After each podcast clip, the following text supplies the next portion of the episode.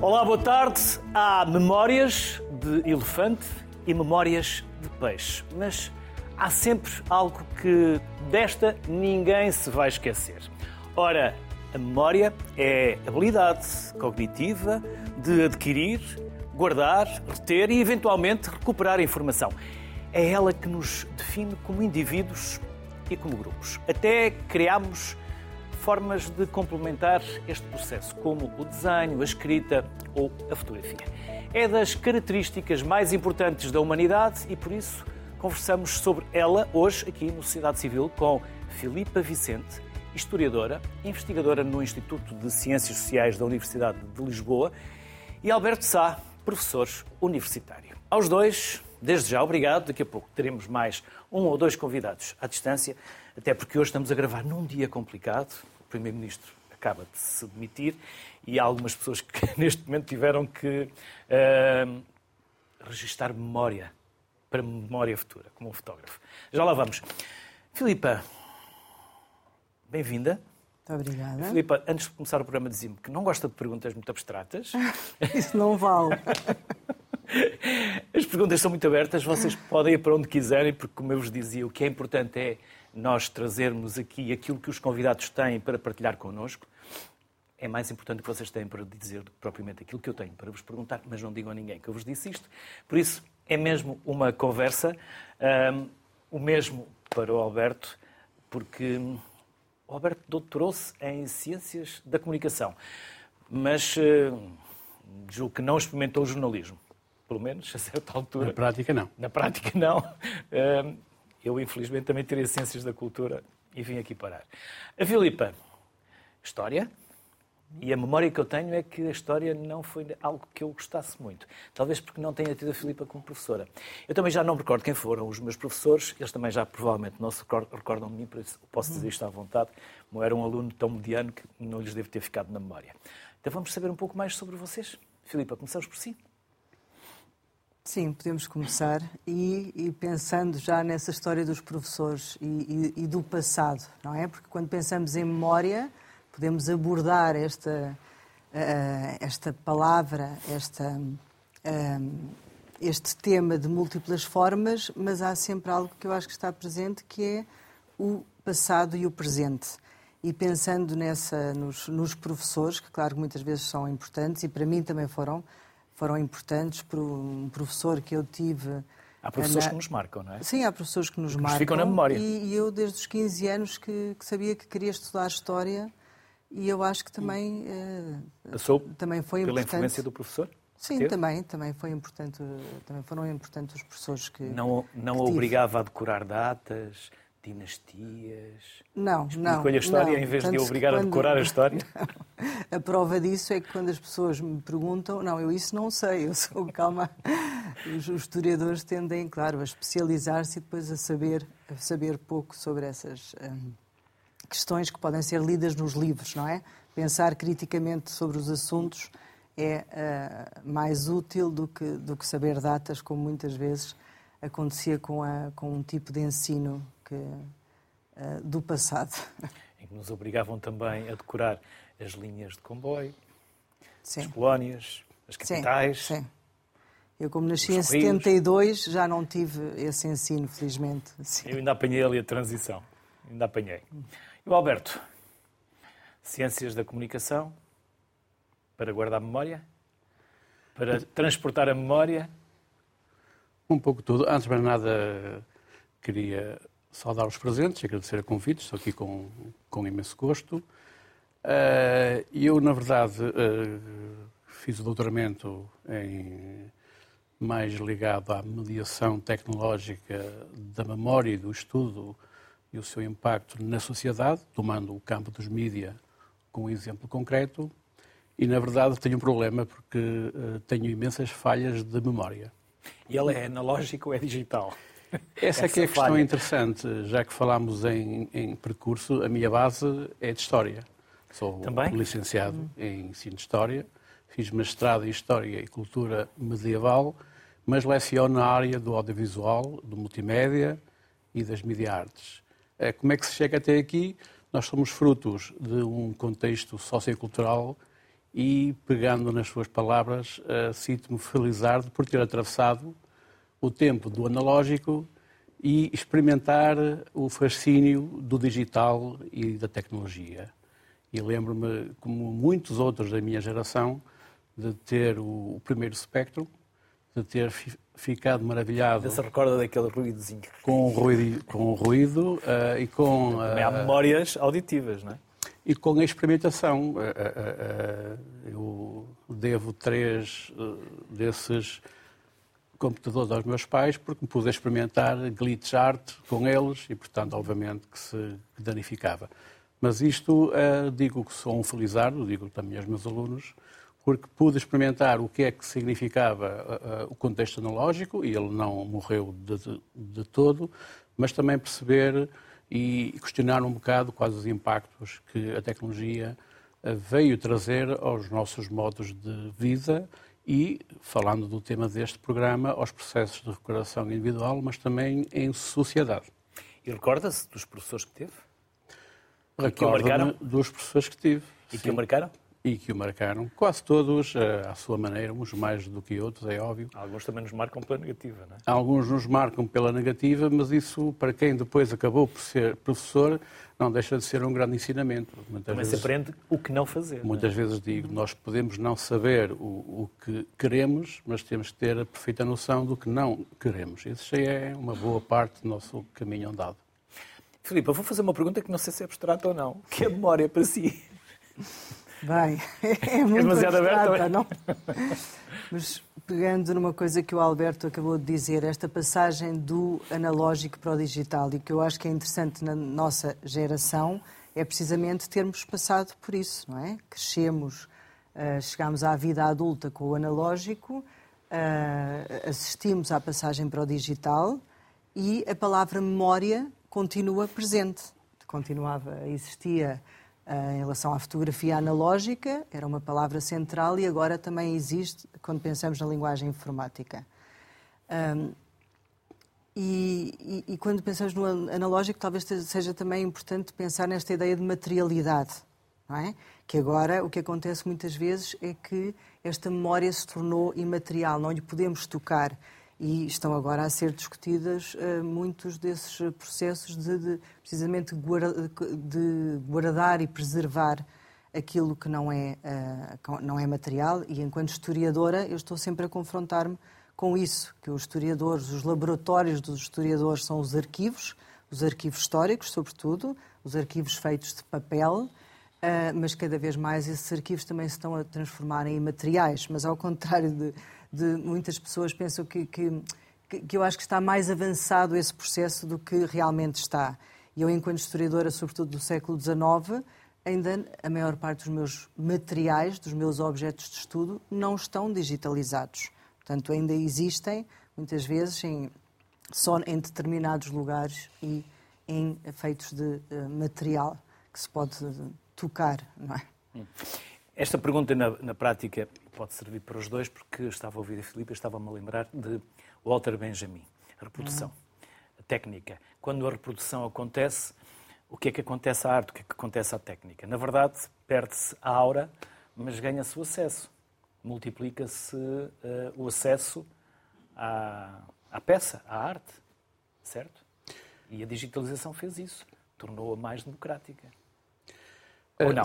Ficou Sim. pensativo, Alberto. Eu tentei construir aqui um raciocínio, mas pode eventualmente não ir ao Fiquei porque ia, ia endereçar a resposta para um lado, mas acabou por me trocar as voltas. Uh, não quero confiar nos jornalistas, Alberto. não, o, o, os jornalistas e o jornalismo é uma parte integrante da história que se escreve no, no dia a dia, não é? São, de facto, os primeiros eh, historiadores, eh, digamos assim, porque são os que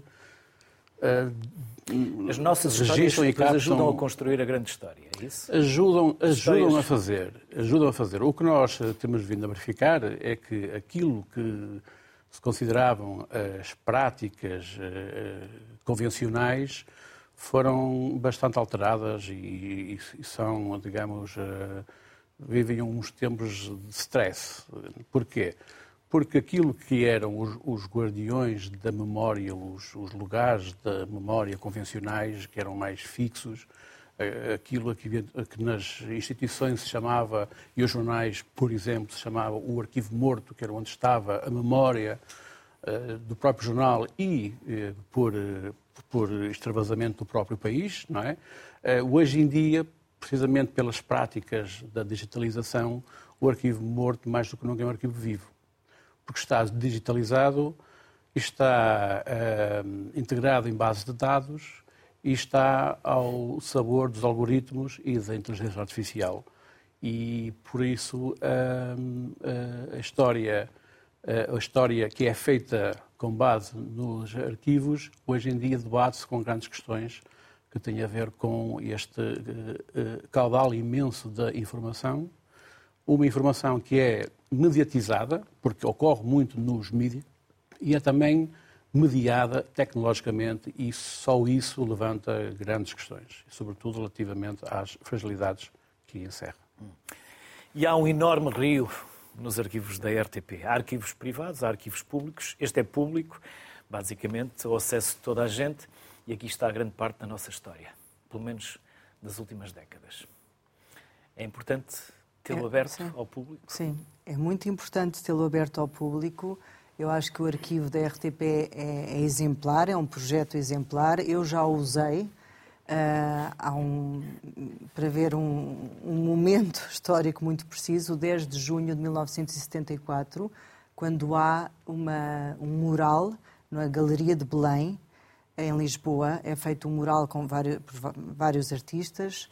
Uh, e e a RTP está em direto. Uh, e há um, portanto, é, é muito emocionante uh, ver as várias horas que, que, estão disponíveis para todos. Portanto, esse é um trabalho muito importante, uh, o dos arquivos públicos, e enquanto historiador é bastante gratificante ver projetos positivos, porque nos confrontamos constantemente com casos negativos. Quer dizer, em, em geral, os arquivos uh, públicos portugueses têm pouco investimento humano e material. Uh, e, portanto, há ainda espólios extraordinários que estão por tratar, sobre os quais nada sabemos, quase que nem existem nos tais. Tem alguns tais... que possa exemplificar ou indicar?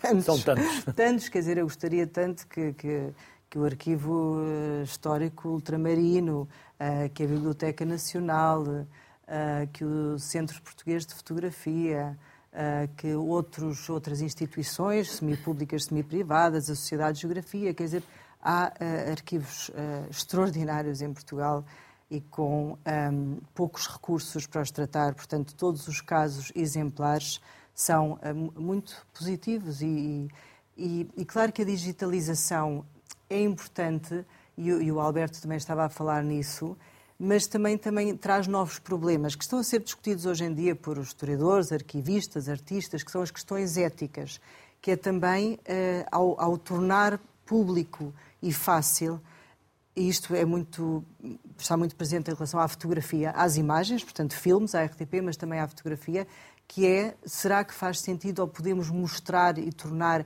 visíveis imagens que muitas vezes foram, são imagens muito violentas, feitas em contextos de profunda desigualdade, eh, como, acontecia nos contextos coloniais, e há milhões de fotografias feitas em contexto colonial português nos arquivos públicos portugueses. Portanto, também eh, traz eh, novos problemas que estão a ser discutidos, que é se o mostrar outra vez ou tornar fácil esse acesso não é uma forma também de reproduzir essa violência, porque também não estamos a, controlar o contexto em que a estamos a mostrar uh, de uma forma crítica, não é? Há muitas leituras possíveis. Portanto, é positivo, mas também pode ser problemático. A ausência desse contexto pode trazer esta problematização, como falava? Sim, eh, este tema é muito interessante. Eu, quando fiz o meu estudo empírico para o doutoramento, por acaso, por acaso não, intencionalmente. Não foi por acaso. Sim. Não foi por acaso de, de todo e pude uh, uh, analisar alguns arquivos dos, dos mídia. Não foi o caso da, da, da, RTP, mas foram outros mídia, no caso a SIC, o Diário de Notícias, cujo arquivo até é património nacional, é monumento nacional, acho que é essa. Mas é, é, é de, uma, é de uma importância tal. Uh, e, e, e, portanto, é dessa análise resultaram uh, uh, algumas observações, algumas problemáticas, porque a questão da, da preservação não estava a ser, não era um elemento da agenda das direções, o que isso, entretanto, tinha sido mudado, e as práticas também não eram as melhores. Já havia, em alguns casos, essa sensibilização, eh, mas nós aqui estamos a falar a dois níveis. De um lado, a questão da memória-arquivo e da preservação do espólio documental, e aqui estamos a falar, portanto, não só das peças jornalísticas, como também as, todas as fotos que foram produzidas, mesmo os materiais. No caso do Diário de, de, de Notícias, havia elementos que pertencem à história da fotografia, não é? Mas, eh, mas também isto coloca uma outra dimensão que é a questão da memória-ação, que é o que se faz com este espólio. E quando a digitalização permite uh, chegar a essa parte do contexto, porque a integração que se faz desses elementos todos nas bases de dados, quando elas são devidamente trabalhadas, permite depois aos investigadores, aos jornalistas e também ao público em geral aceder àquilo que é muito importante em jornalismo, que é o contexto histórico. É? Ou seja, isto trata-se de uma, de uma prática histórica que pode servir o próprio profissional no âmbito das suas atividades, por exemplo, numa notícia, rapidamente aceder uh, elementos relacionados com essa notícia, não é? E ajudar a, a interpretar melhor os factos, uh, mas também o grande público, porque o jornalismo tem essa função, não é? Não é só informar, mas também educar e, e, e, fornecer acesso democrático. Esta questão da digitalização é uma questão que não se resolve no momento em que ela é feita, porque, ela é, é frágil, precisa ser renovada de tempos em tempos, de acordo com as técnicas que existem nesse momento, uh, técnicas essas também vão, vão evoluindo e, portanto, ah, em termos de custos, também tem aqui ah, ah, uma, uma certa existência que permanece, porque o, o assunto vai voltando de tempos em tempos à agenda do dia, porque o, a, a, memória digital assenta em bases extremamente frágeis. Juntamos à sociedade civil de Vila Real Pedro Abrunhosa Pereira, arqueólogo. Olá, Pedro. Boa tarde, bem-vindo. Pedro, e a arqueologia tem um papel fundamental na memória e na sua preservação? Sim, claro. Hum, a questão da memória é, está sempre presente na arqueologia. É, é essencial. Nós, como arqueólogos, trabalhamos sempre com memória. A memória do, da população local, trabalhamos com a memória eh, de outros investigadores que trabalharam no território ou, aqueles sítios e também com a memória do material, dos, os próprios materiais arqueológicos, as estruturas, os sítios em si, as paisagens, eh, proporcionam elementos que nos permitem construir as memórias do passado. E vocês têm essa noção, sabem que desempenham esse papel e têm esse reconhecimento. Uh, estás a falar a nível da sociedade civil? Sociedade civil, sim, em geral. Sim, sim, sim, sim.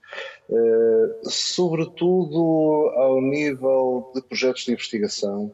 Uh, eu nos últimos anos tenho feito parte de equipas, de várias equipas, uh, enquanto coordenador ou co-coordenador, ou, ou, até como arqueólogo simplesmente, e aí sim nós temos um contacto muito profundo com, eh, com eh, as localidades onde fazemos as intervenções. Eh, quando falamos na arqueologia empresarial, por exemplo, é mais complexo. É mais complexo porque muitas vezes estamos a falar em contexto de obra em que não é possível termos, aprofundarmos o conhecimento com a população local e com as vivências que essa população tem com os sítios que estamos a intervencionar como gostaríamos. Uhum.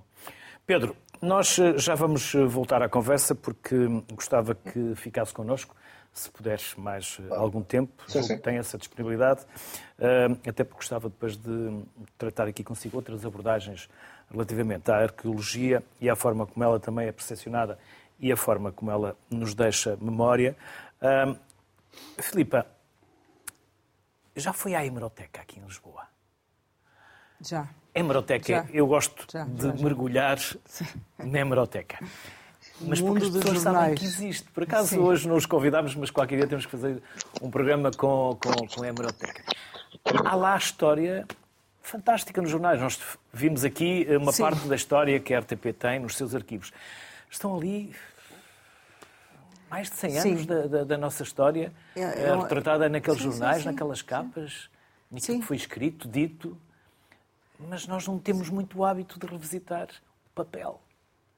É verdade, é um, é um, ótimo exemplo, porque, por exemplo, para quem trabalha em história dos, dos séculos XIX e XX, tem necessariamente que lidar com os jornais, não é? A fotografia e os jornais, e voltamos ao Walter Benjamin, esse, esse grande pensador da contemporaneidade, e uma, eh, um dos nem, muitos nem todos, temas... Nem todos conhecem o Walter Benjamin. Sim, eu puxei o Walter Benjamin, calculei. Não, Walter, eu tenho uma, uma grande claro, é? admiração pelo Walter Tem. Benjamin, até pela eh, a modernidade do seu olhar, a forma como ele é capaz de cruzar tantos temas diferentes e, e como ele teve a percepção de que a história, a própria a história enquanto uma disciplina do século XIX, também coincide com a fotografia, enquanto uma invenção do século XIX.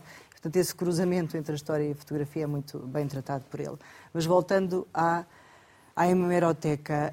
Um... Para quem não sabe, a hemeroteca, onde estão os jornais? É onde estão os jornais, jornais. onde estão os jornais. E também, e também me interessa semanários, pensar noutra, uh, noutra questão, é que todas as, as tecnologias do século, do século XIX que permitiram as, que os jornais se tornassem muito mais banais, uh, acessíveis, também permitiram, a partir de determinada altura, que a fotografia fosse impressa diretamente em jornal, porque ao princípio isso não era possível. Portanto, os jornais tinham desenhadores que copiavam as fotografias, mesmo quando a fotografia já tinha sido inventada. Mas a partir do momento em que a fotografia pode entrar também eh, nos jornais, portanto, a imagem e a palavra, eh, tal e qual como nós os eh, vemos e conhecemos hoje, hoje os jornais, isso é determinante. E até Uh, eu tenho um, um, neste momento a minha avó era jornalista e diretora de um jornal uh, inglês em Portugal e, e os pode saber uh, qual? Anglo Portuguese News APN e, e, e os, eu e os meus primos juntámos para precisamente digitalizar o jornal e oferecê-lo e queremos oferecê-lo à Hemeroteca em Lisboa e ao Arquivo de Cascais porque é um uh, jornal, claro, importante para a história de todas as uh, comunidades, sobretudo britânicas em Portugal e também para, para a Segunda Guerra, por exemplo. Mas os jornais são fontes inesgotáveis de, de, de, de informação e muito importantes para, para historiadores, sem dúvida. Percebo agora porque é que só. estudou lá fora. que realidades é que conheceu, Filipa?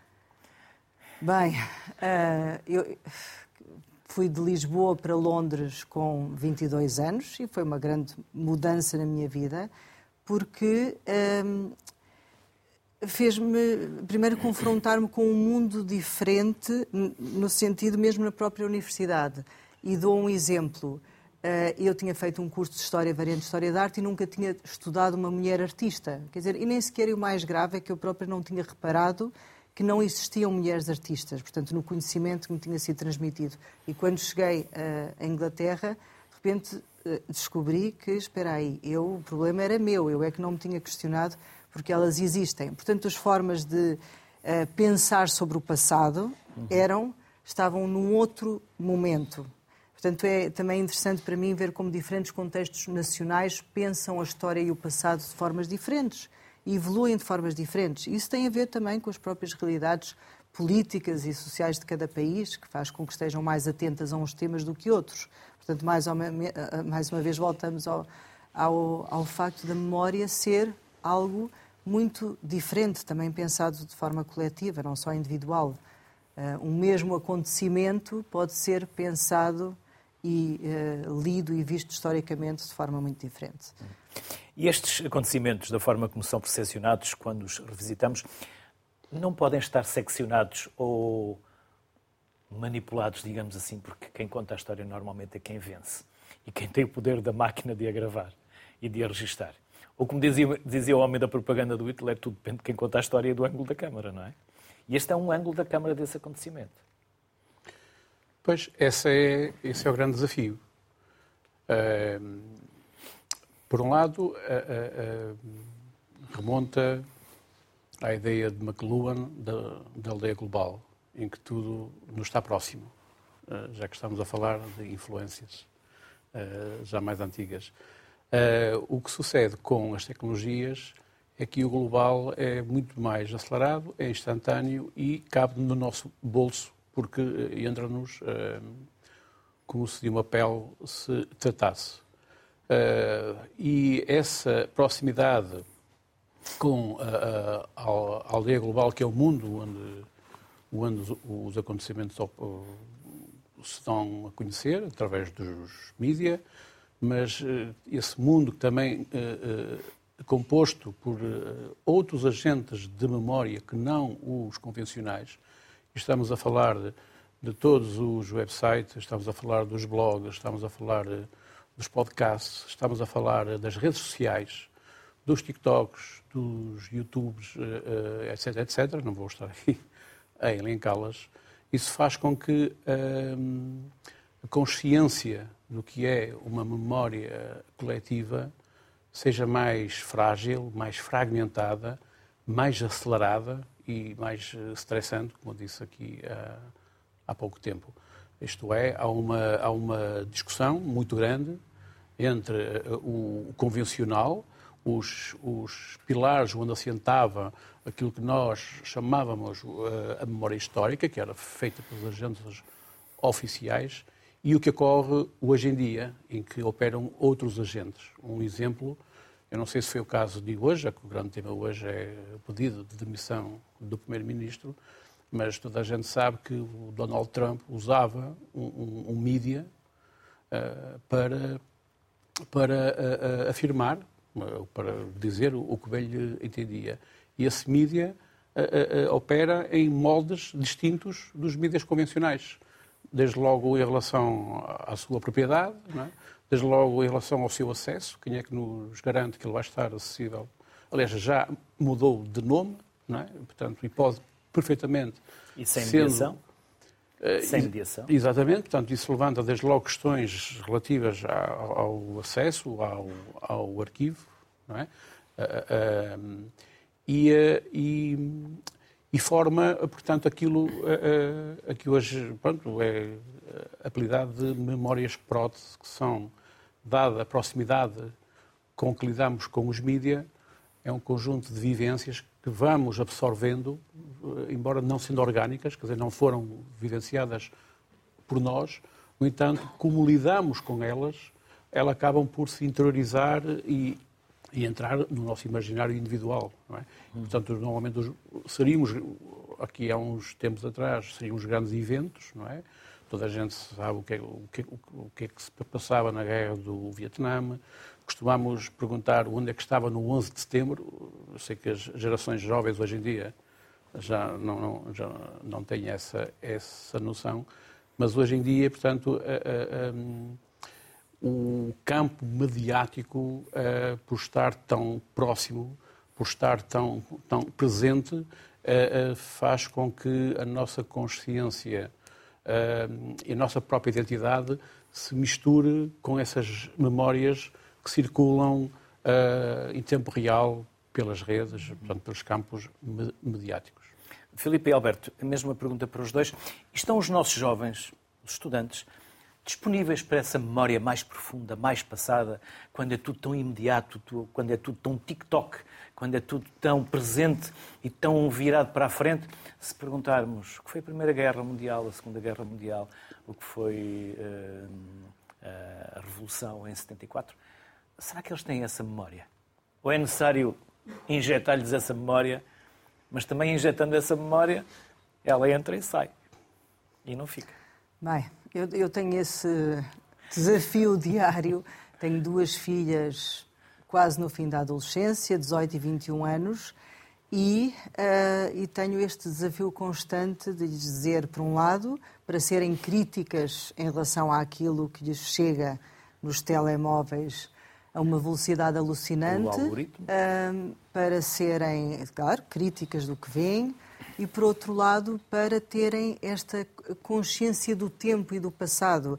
E ela pode ser feita por, por nós, mães e pais, de muitas formas, desde ao andarmos numa rua, estarmos a caminhar e tentar uh, dizer de quando, quando é que foram construídos determinados prédios ou determinados monumentos, uh, tentando um, dar essa, essa consistência, essa, passada, essa consciência também da passagem do tempo e essa uh, visão crítica daquilo que, que está à, à volta a um ritmo alucinante, de facto, que me preocupa, porque a concentração, a leitura, o, esse tempo é um tempo que não é compatível com os ritmos do Instagram ou do, do TikTok. Hum. E isso, atenção, não afeta só os mais jovens, também afeta os mais velhos.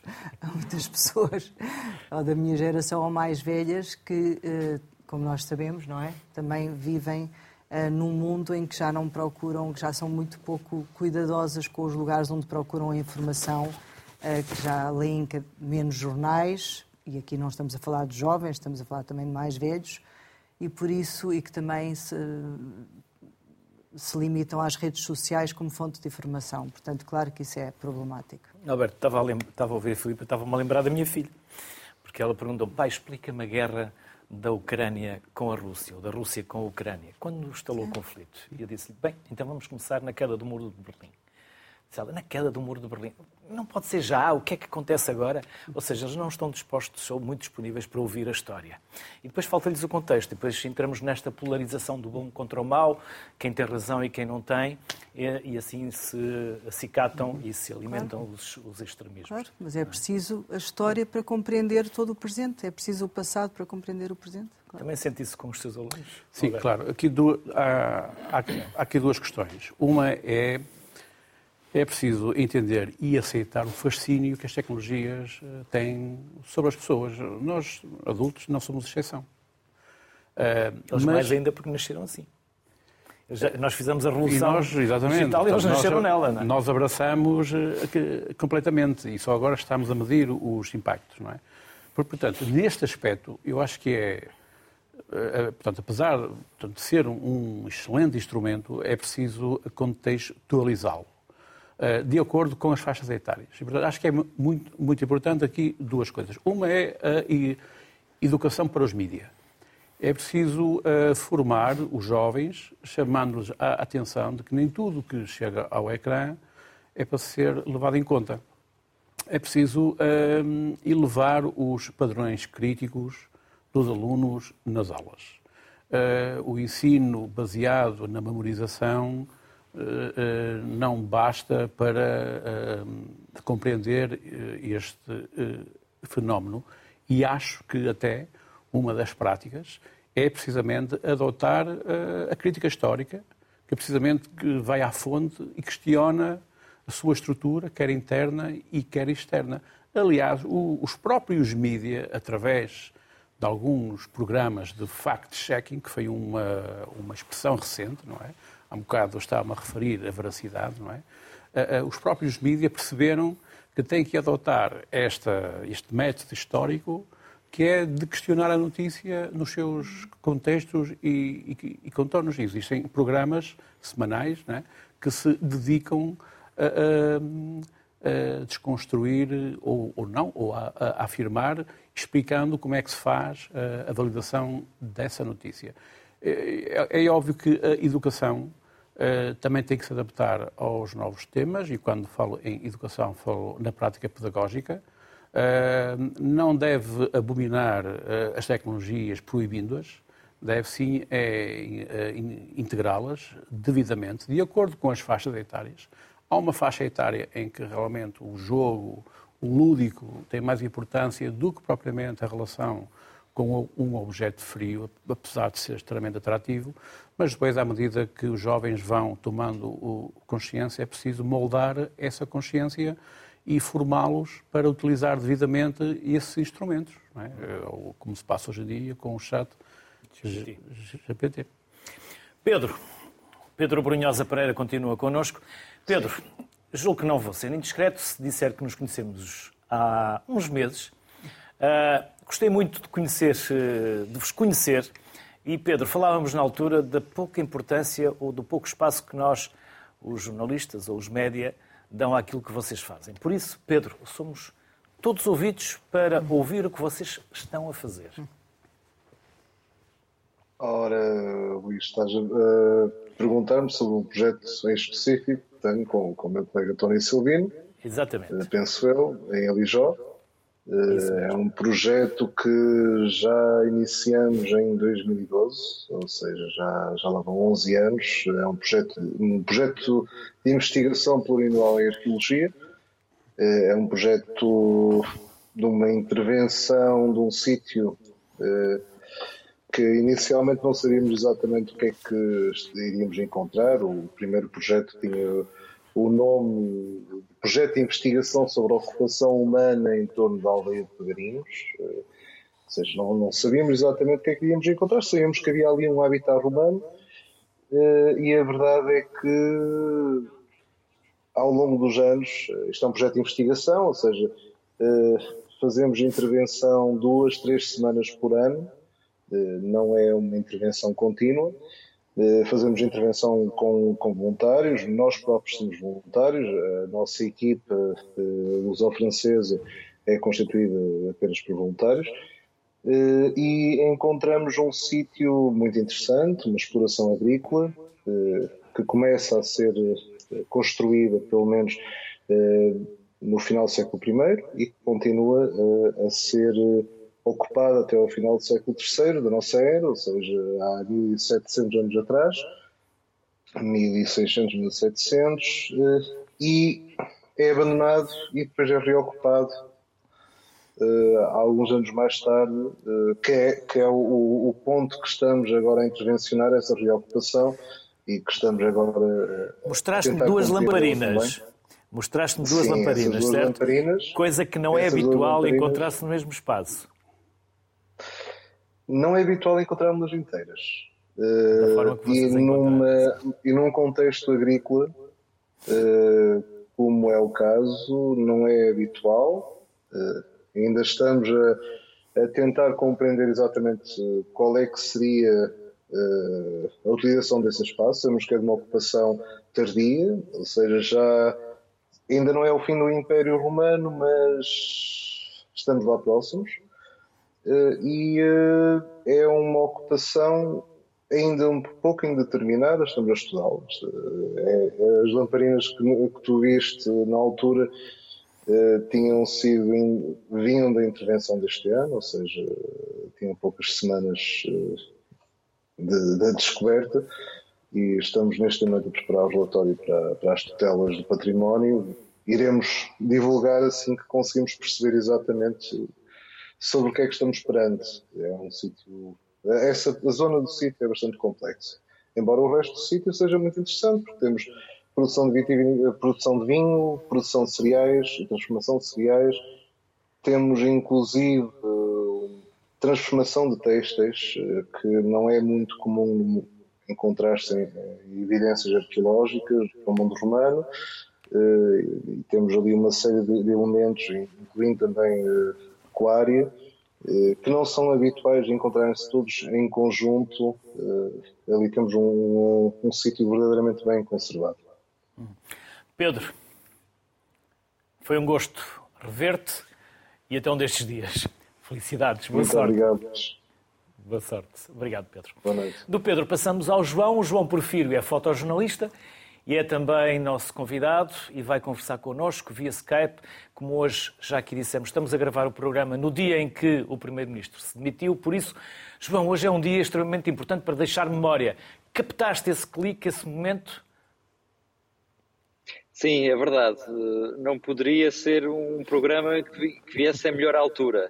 Eh, estamos aqui a falar de memória, um dia como este, que ficará certamente na memória eh, de todos os portugueses uh, num momento político, não só político, mas um momento em que se vive de, de grande dificuldade uh, de pagamento de, das casas, dos carros, dos seguros de saúde, uh, um momento em que, fica, em que está a ser marcado por esta um, dificuldade de, de, todos os portugueses, uh, fica aqui um dia em que o Primeiro-Ministro se demite depois de uma investigação uh, e, uh, falando de memória, evidentemente que o trabalho que eu fiz hoje enquanto fotojornalista e estou neste momento ainda a fazer é, é muito importante para isso, para que nós não esqueçamos este dia, muito para tirarmos de todo tipo de lições, não só ah, lições políticas, lições sociais, financeiras, económicas, ah, mas sobretudo para nós nos esquecermos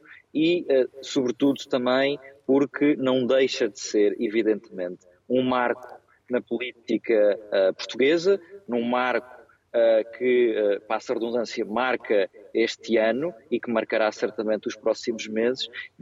Portanto, não melhor este dia para falar de memória depois do que aconteceu, do que irá certamente acontecer e hoje passei todo o, meu dia só para fazer um breve explicação do, do que eu hoje estive a fazer, por exemplo, estando a falar de memória e estando a falar do meu trabalho em específico enquanto fotojornalista.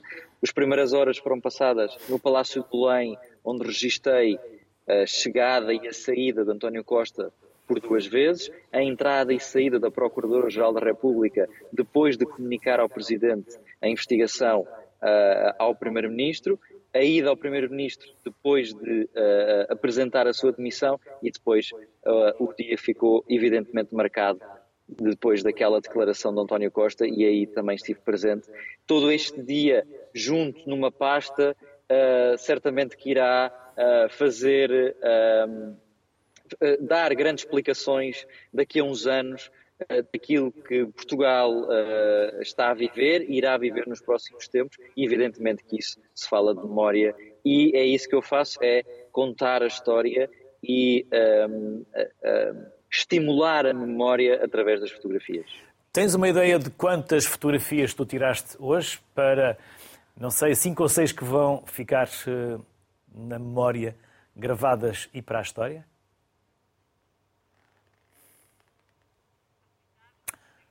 Acho que perdemos o João. A tecnologia tem destas coisas. Se conseguirmos recuperar, ainda voltamos. Caso contrário, fica, fica, o, essencial, fica o essencial. Por isso, já temos outra vez. João, frisado. Desculpa. Ficaste frisado. Olha, e quantas. Perguntava eu se tens a ideia. Ah, por amor de Deus, era o que faltava.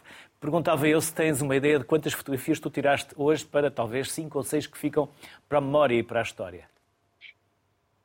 Sim, é verdade. Esse é o grande, o grande desafio de um fotojornalista. É nós tiramos muitas fotografias para uh, publicarmos apenas uh, meia dúzia, se tanto, como dizias. Uh, hoje tirei, certamente vou mandar um número para o ar, mas estará muito perto da realidade. Tirei certamente perto de 2 mil uh, fotografias. Entre muitas delas irão para o lixo, muitas delas nunca irão ver a luz do dia, mas dessas perto de 2 mil, muitas, algumas, as melhores fotografias, digamos assim, as melhores fotografias ficam e são essas que são, que são publicadas depois uh, no jornal onde trabalho, o Observador, e um, essa escolha é muito importante, como, como, como dizia há pouco, porque uh, nós temos tão, tão, tão pouca um, possibilidade de publicar uh, fotografias, ou tantas fotografias, que nós temos que escolher aquela, que lá está, que irá ficar na memória. E, e, só para vos dar o exemplo, a fotografia que nós publicámos, uh, houve muitas poucas fotografias que nós publicámos, mas aquela que está, uh, que foi, foi dada grande destaque, é a fotografia em que António Costa, depois da declaração que faz ao país, por exemplo, sai da sala e uh, sai pela porta por onde entrou. Exatamente. Uhum. E já andaste também pelo mundo a fotografar onde? Eu sei, mas se quiseres dizer, ia fazer o quê? É verdade. É verdade, já, já, já fiz reportagens em diversos países, os mais recentes a Ucrânia, uh, uh, passei muito tempo uh, na Ucrânia, ainda há pouco, há pouco, poucos meses regressei da Ucrânia novamente, tive cerca de 5, 6 meses ao todo desde que o conflito começou, mas não só Ucrânia, Iraque, Síria, Estados Unidos, Brasil, cobri as últimas eleições dos Estados Unidos e as últimas eleições do Brasil, e lá está, Hoje, essas fotografias são, uh, uh, referindo-me aos Estados Unidos, são novamente uh, vistas. Porquê? Porque para o ano, daqui a exatamente um ano, temos novamente eleições norte-americanas. Fala-se provavelmente de uma nova disputa entre Joe Biden e Donald Trump. E, portanto, essas fotografias que foram tiradas há três anos, está a fazer neste exato momento três anos, estão a ser recordadas esse, todos os temas que foram falados em todos os comícios, tanto de um como de outro candidato, são recordados e, portanto, aqui a imagem lá está a ter uma importância fundamental na memória e muitas pessoas recordam-se uh, daquela situação através das fotografias. Por exemplo, nós hoje, um exemplo uh, que, que, que o registro fotográfico serve exatamente para isso também. Nós hoje já praticamente ninguém anda de máscara uh, cirúrgica uh, na rua. É preciso andarmos para trás, é preciso vermos as fotografias que foram tiradas em 2020, 2021, para recordarmos que Portugal e o mundo já viveu uma pandemia global uh, onde as nossas vidas eram completamente diferentes do que eram e do que agora voltaram a ser. E, portanto, é preciso recordarmos e é preciso voltarmos a ver essas imagens para não nos esquecermos que aquele período dramático uh, para os portugueses e toda a gente em todos os países do mundo foi altamente, lá está, dramático e, e, que marcou, de certa forma, muito as nossas vidas e o que somos hoje e o que iremos ser amanhã. João, João Porfírio, obrigado pela tua simpatia, obrigado por nos encaixares neste dia tão agitado, tão estressante, tão absorvente e tão importante. Obrigado pelo teu contributo. E mais uma vez peço desculpa não estar aí convosco, como era suposto, mas Fica para uma o próxima. trabalho de jornalista muito obrigado. É assim mesmo. E hoje ajudaste a registar uh, uma parte da história que ficará na nossa memória. Obrigado, João, mais uma vez. Felicidades. Obrigado. O João disse que hoje tirou pelo menos umas duas mil fotografias. Antigamente o rolo tinha 12, 24. Sim, é? sim. E não sabia se aquilo saía bem, se não saía. E se recuarmos mais um bocadinho, não é? Se recuarmos mais Só uns quando anos, mandávamos não tinha revelar é 12 que nem percebíamos. 24. Pois. Tinha, tinha uma chapa de vidro, não é? E nesta altura era assim. Sim, entre 1860 e 1975, que é a cronologia desse livro, também muita coisa mudou tecnologicamente. Portanto, em 75 já era muito mais fácil o acesso à fotografia. Ah, e, e já muito mais próximo daquilo que o João Porfírio, estava a dizer. Portanto, a quantidade de imagens dos anos 60 ah, do século XX é incomparavelmente maior com a quantidade de imagens que existem hoje com, ah, em relação a feitas 100 anos antes. Esse livro ah, saiu há dois meses, foi editado por mim. Fresquinho. Fresquinho, está fresquinho. Cheirar novo. Eu adoro o cheiro dos livros. E, e, e pelo dos jornais, Afonso- jornais sim, velhos. Sim, e pelos jornais velhos. Portanto, agora quando os lemos digitalmente já não temos essa experiência do, do, do cheiro do papel. Ahm, Olha aqui, vou mostrar esta fotografia entretanto. Sim. Pode continuar.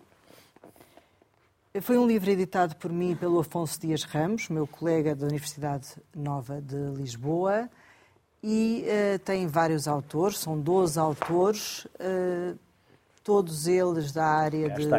História e da Literatura e, e Antropologia, e a trabalharem sobre esse encontro, que foi um encontro extrem- extremamente rico em termos de quantidades, eh, o encontro entre o- a experiência colonial contemporânea portuguesa e, o, eh, e a fotografia. E- Diga, diga. Sim, sim, sim. Não, e no fundo este livro, que é publicado em inglês, portanto quer entrar em diálogo com a, Inglês com a língua. não é? Não, esse é só em é? inglês. Ah, isso é. Ah. Esse que saiu agora foi editado pela, pela Palgrave e em inglês e pretende precisamente colocar este tema na área de estudos internacionais que é muito rica, mas, mas que tende a concentrar-se noutros eh, impérios coloniais. E, portanto, nós eh, quisemos também com esse livro entrar em diálogo com aquilo que se faz eh, em Inglaterra e, e em França, mas que se publica sobretudo em inglês. enquanto esse... Este é que é em português. Sim, esse é que é em português, esse saiu há quase 10 anos e digamos que é, tem uma relação com este livro que acaba de sair, porque, mas aí são mais, aí coordenei este livro sozinha, mas com 30 investigadores a escreverem e foi um projeto, é o resultado de um projeto de investigação financiado pela FCT, Uh, em que também precisamente tenta pensar criticamente neste, uh, neste encontro entre a fotografia uh, e o colonialismo, mas é centrado sobretudo em arquivos públicos. E o que tem acontecido cada vez mais, e aconteceu nestes 10 anos em que eu trabalhei neste tema, é que muitas, muitas pessoas vieram ter comigo a dizer: tenho muitas fotografias em casa, fotografias que, tiradas em Angola, tiradas em Moçambique, em Cabo Verde, na Guiné, e relacionadas com experiências, com experiências muito diversas no espaço colonial. É? Há muitos lugares e esses lugares onde as pessoas estão uh, também afetam a, uh, também a relação com muitas destas fotografias. E, uh, e, portanto, cada vez me interessam mais essas outras fotografias de que o Luís também falava há pouco, que é, são as fotografias que estão nos espaços privados, que ainda não estão nos públicos. E cada vez me interessa também mais o outro lado desta fotografia feita em contexto colonial, que é a fotografia da autorrepresentação, por exemplo, da diáspora africana em Portugal, é como um, um arquivo visual que é também uma, uma contranarrativa desse arquivo visual do colonialismo, que é tão dominante e está tão presente nos arquivos portugueses. Alberto, tira fotografias com o telemóvel. Bastante. Eu tive a curiosidade de vir ver quantas fotografias tenho no meu telemóvel. Exato. 46 mil. Está a precisar fazer uma limpeza. pois, Também tem bastante memória. E o que é que nós fazemos isto? Banalizamos esta memória. Primeiro tiramos 20 fotografias ao mesmo momento. Eu não é? não sei. Para ver qual o ângulo e o momento mais. Mas isto acaba por ficar aqui. Sim, há aqui, vários, há aqui vários assuntos em cima da mesa e eu gostava de trazer Força, até força. à conversa algumas das expressões que foram ditas pelos nossos convidados. Uma é referir que, apesar de todo o avanço tecnológico, há uma espécie de uma profissão relativa à arqueologia, que é a arqueologia informática. Na medida em que nós eh, produzimos informação em suportes que são físicos, e esses suportes, ao fim de um certo tempo, deixam de estar, eh, deixam de ser legíveis pelas máquinas. Eh, o exemplo mais eh, básico é o das disquetes. Hoje em dia, quem tiver uma, disquete. disquete não a consegue ler. Isto já é arqueologia mesmo. Isso já é arqueologia. É preciso. O que é que faz a arqueologia? A, arqueologia Minha filha, um monta. dia, minha filha um dia olhou para uma máquina de escrever e disse: pai, o que é isto? Ora. E não vai assim há tanto tempo quanto isso. Ora, e portanto não deixa de ser engraçado, eh, porque há pouco falava-se de realidades eh, históricas de há, de há vários séculos atrás, que os arqueólogos procuram descobrir, mas nós eh, temos já eh, um, esse tipo de atividades que é a necessidade de reconstruir um cenário de 40 anos atrás, ou até menos, que já não existe. E, portanto, estamos aqui a falar de um tempo que é extremamente acelerado.